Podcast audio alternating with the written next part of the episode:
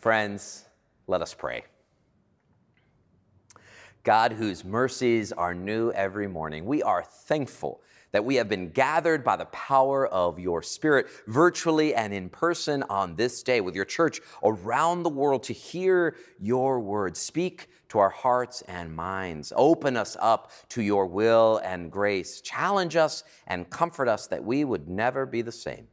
And may the words of my mouth and the meditations of all of our hearts be acceptable in thy sight, O Lord, our rock and our redeemer, in whose name we pray. Amen. You've probably already heard this, but I've been sharing with session, with outreach and mission. I've been sharing with different members and staff. Is up north a real place? I mean, seriously. Everyone talks about up north like a mystical land. It's not unlike North Pole, where you find Santa Claus. It's not unlike, you know, the fountain of youth. It's not unlike Shangri La or these utopian paradises where everything seems to be good. Problems fade away, and we're all trying to get there.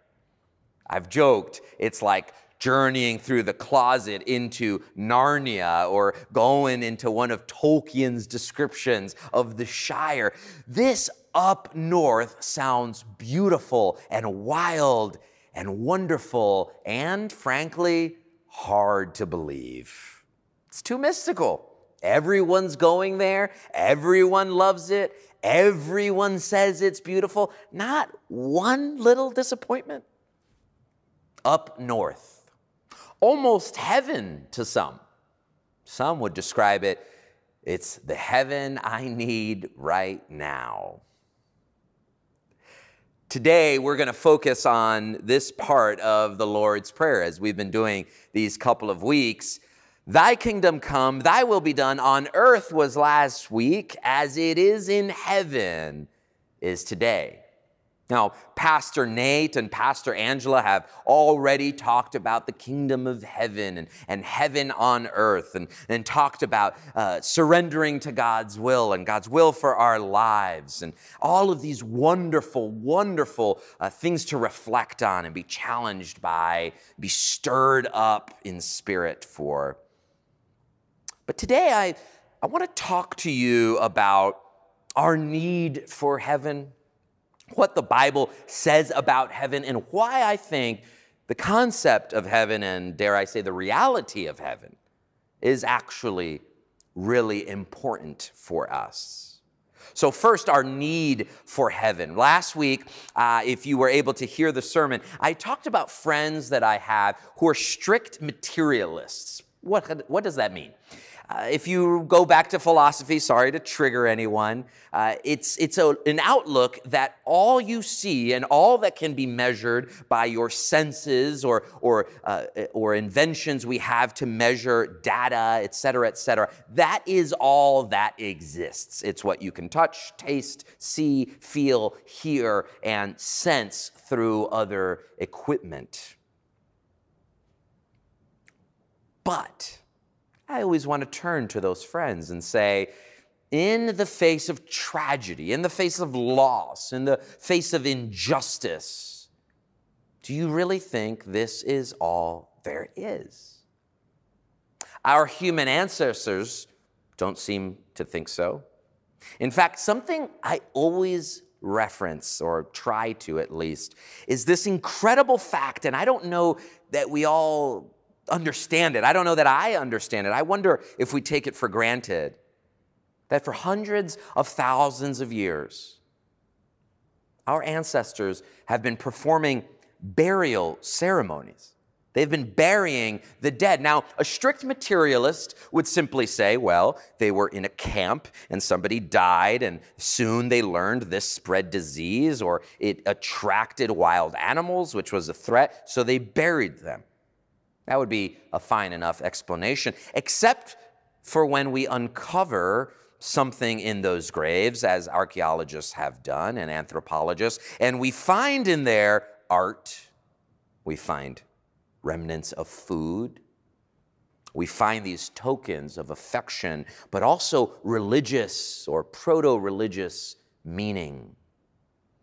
Something about death and something about properly burying our brothers and sisters, our tribe members, felt so significant that some of the oldest civilizations, the oldest civilizations we know of, all had some kind of burial ceremony.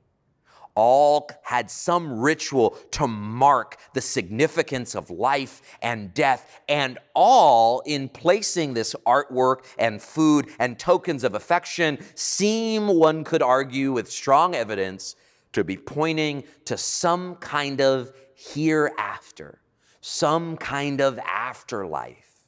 Afterlife is not a concept unique to Christianity. We can find it in almost every world religion and worldview. In the broadest of terms, we certainly could, but even in the narrowest of terms, we could find something. For instance, you, we know, of course, there are religions like Islam uh, that would believe in a hereafter, a paradise to come.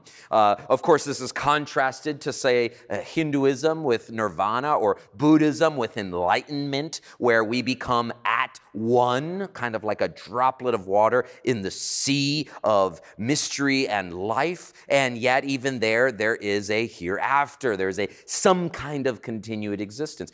Even science has something like this. You know that term energy can neither be created nor destroyed, that the world, the universe is just recycled energy in different forms and shapes.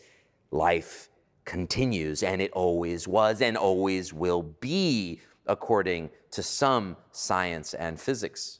We see this even in political thought. You look at Marxism, which very strictly uh, rejected religion as the opiate of the people. It also looked to a kind of heaven a heaven where people would be equal, where people would share resources as they needed, and those would work who could work according to their ability and each according to their need, and that we would be this utopia like heaven. This idea of heaven has driven us, has motivated us, has inspired our outwork and our burial ceremonies, and has created and been the source of creation for so many myths Egyptian and Greek and Native American and Mayan and on and on and on. It seems as if deep within us is this need for heaven. Now, I'm going to paraphrase C.S. Lewis here and remind you, in case you've forgotten, that C.S. Lewis has this great quote where he says, you know, if you see a duck uh, and it longs uh, to swim, there is such a thing as water.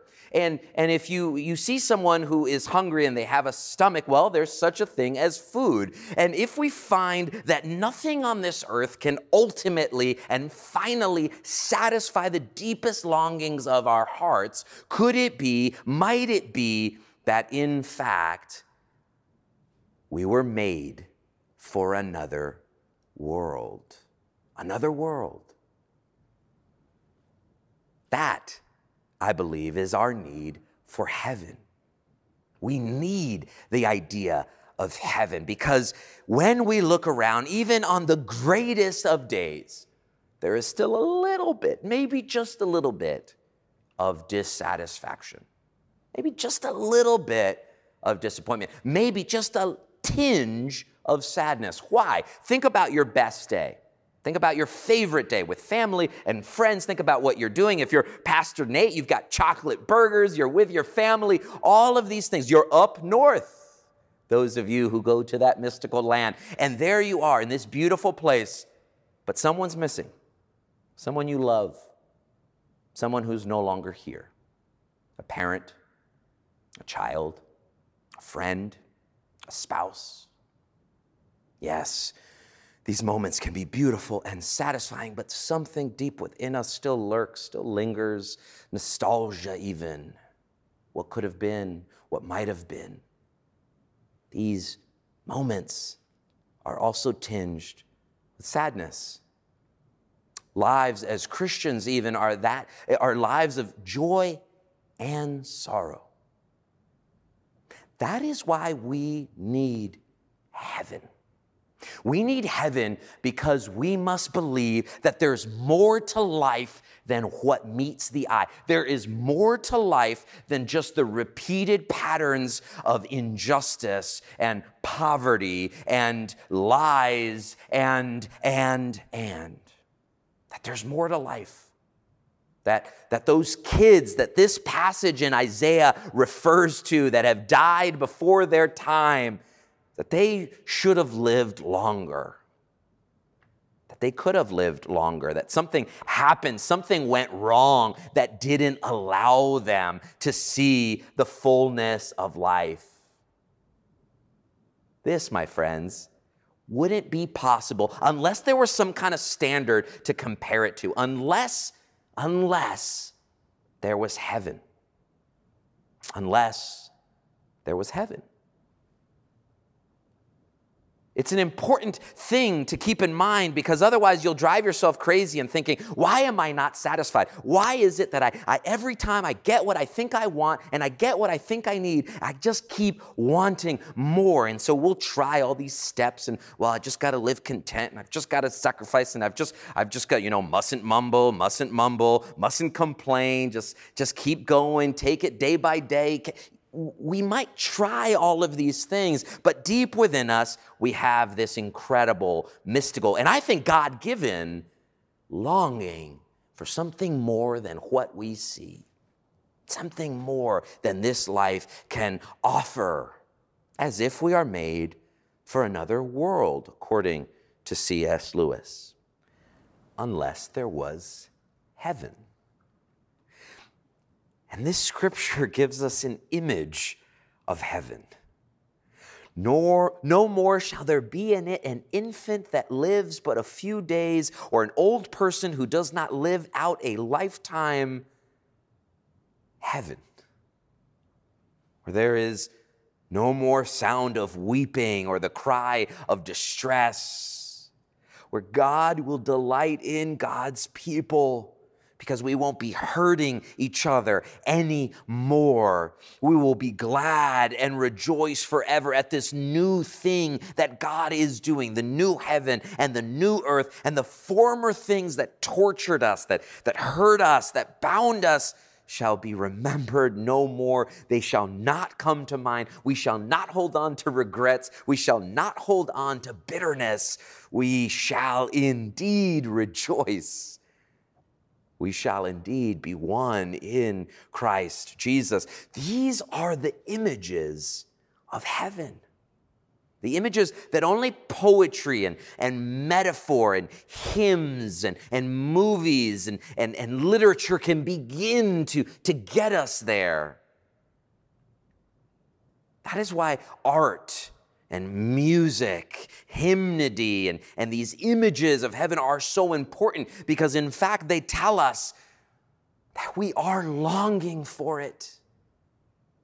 We are longing for it deep down inside. And you know what it is? You know why the, there are some of us who've maybe said, I don't know about heaven. I don't know about all that. It's because we don't want to be disappointed.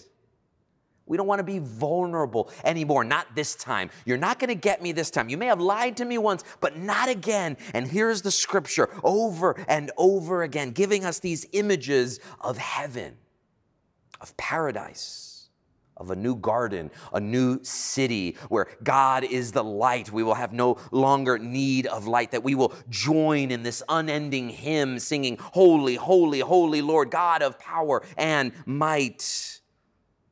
Hosanna in the highest. That there will be enough for all, that there will be justice, there will be love and hope and peace at last. There will be rest, but an active rest, a rest of fun and joy and delight. The wolf and the lamb shall feed together. The lion shall eat straw like the ox, but the, the, the, serpent shall eat not people and not attack others, but it shall eat dust. They shall not hurt or destroy on all my holy mountain. I know these images are of a new heaven and a new earth, but you see, I think this is God challenging us. This is God saying, listen, there is no way you can imagine heaven. You try to get, get yourself uh, into heaven, into those images, and your, your head, your mind will burst open, says Chesterton. There's no way to do it. But heaven can come to us. And the scriptures attest to the fact that in Jesus Christ, the kingdom of heaven has drawn near. That the kingdom of heaven is in our midst, as Pastor Nate preached. That the kingdom of heaven is knocking on our door. It's in our neighborhoods. It's all around us. It's at our front stoop.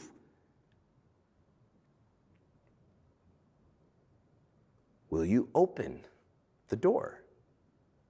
Will you open your heart? Will you open your mind and be challenged by the kingdom of heaven? That is why we need heaven. And that is why the Bible gives us these images of heaven, these beautiful, poetic metaphor, m- metaphors of, and symbols of heaven, not so we can argue over them. Well, it's going to be exactly like this and that, and that's exactly like that. And here's who's going to be in it, and who's, here's who's not going to be in it, but rather that our hearts might be lifted up from the daily struggle you know, that's what happened in the civil rights movement. The civil rights movement was inspired by hymns, We Shall Overcome. They were inspired by scripture, the, the beatific visions of the prophet Isaiah, where there will be no more war. There will be no more study of war. There will be no more destroying one another, but we shall be at peace, the peaceable kingdom. It was these images, it was, it was this knowledge, and it was the certainty of what was to come, that it was inevitable, that heaven was coming on earth, had come in Christ Jesus, and was coming, taking on flesh through us, the community of God, the community of faith that inspired these civil rights leaders to give their lives. For they knew it's coming. It's coming. I know it. I believe it. I feel it deep down in my heart. The kingdom of heaven will overcome. Martin Luther King always liked to quote The arc of the universe is long, but it bends toward justice. It bends toward heaven, my friends. Heaven is to come. We can be assured of that. That is also what inspired the slaves the, the slaves who, who rose up, refusing to accept their circumstances just as they were. Imagine if you and I simply accepted the world as it is, just the way things are. You've heard that expression it is what it is.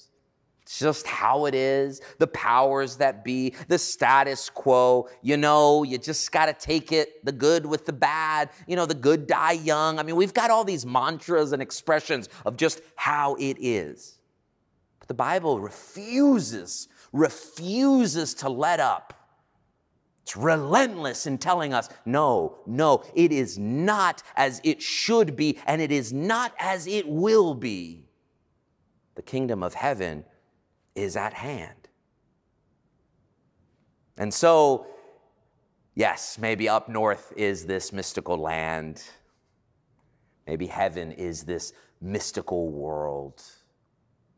But it beats anything we can imagine. It beats anything we can create with our own hands. In fact, we've tried to create these utopias, these communities, but inevitably someone is excluded. Inevitably, we get something wrong. Inevitably, our systems aren't perfect and often oppress or leave out someone. There are winners and losers in our system, but in the kingdom of God, in the kingdom of heaven, it's an entire economy altogether. It is the radical grace of God. It changes us, it transforms us from the inside out, it transforms our world. And that's why we need heaven to be inspired. That's why we wrestle over, but also rejoice around the mystery of the poetic language about heaven. And it is also why we need to take that piece of heaven that, that bit of heaven God has placed in our scriptures and in our music and, and, and in, our, in our realities. And imagine the world, not as it is, but as it could be, as the world sees it. And that is the task of friendship. So, this is something really practical for you to walk away with. This week and in the weeks to come, I invite you, I challenge you, I encourage you to go out of your way to appreciate the current friends you have and to make friends with those you might not otherwise. And church is a great place to do that. People you might never have come across if it weren't for the fact that you're at the same worship service, at the same service opportunity, at the same outreach event, at the same Bible study or small group. That is a way to remind one another of heaven, that this isn't all that there is. There is something more. And it has come in Jesus Christ. It is coming through the church and will come again by the power of the Spirit. We wait until it comes at last. Amen.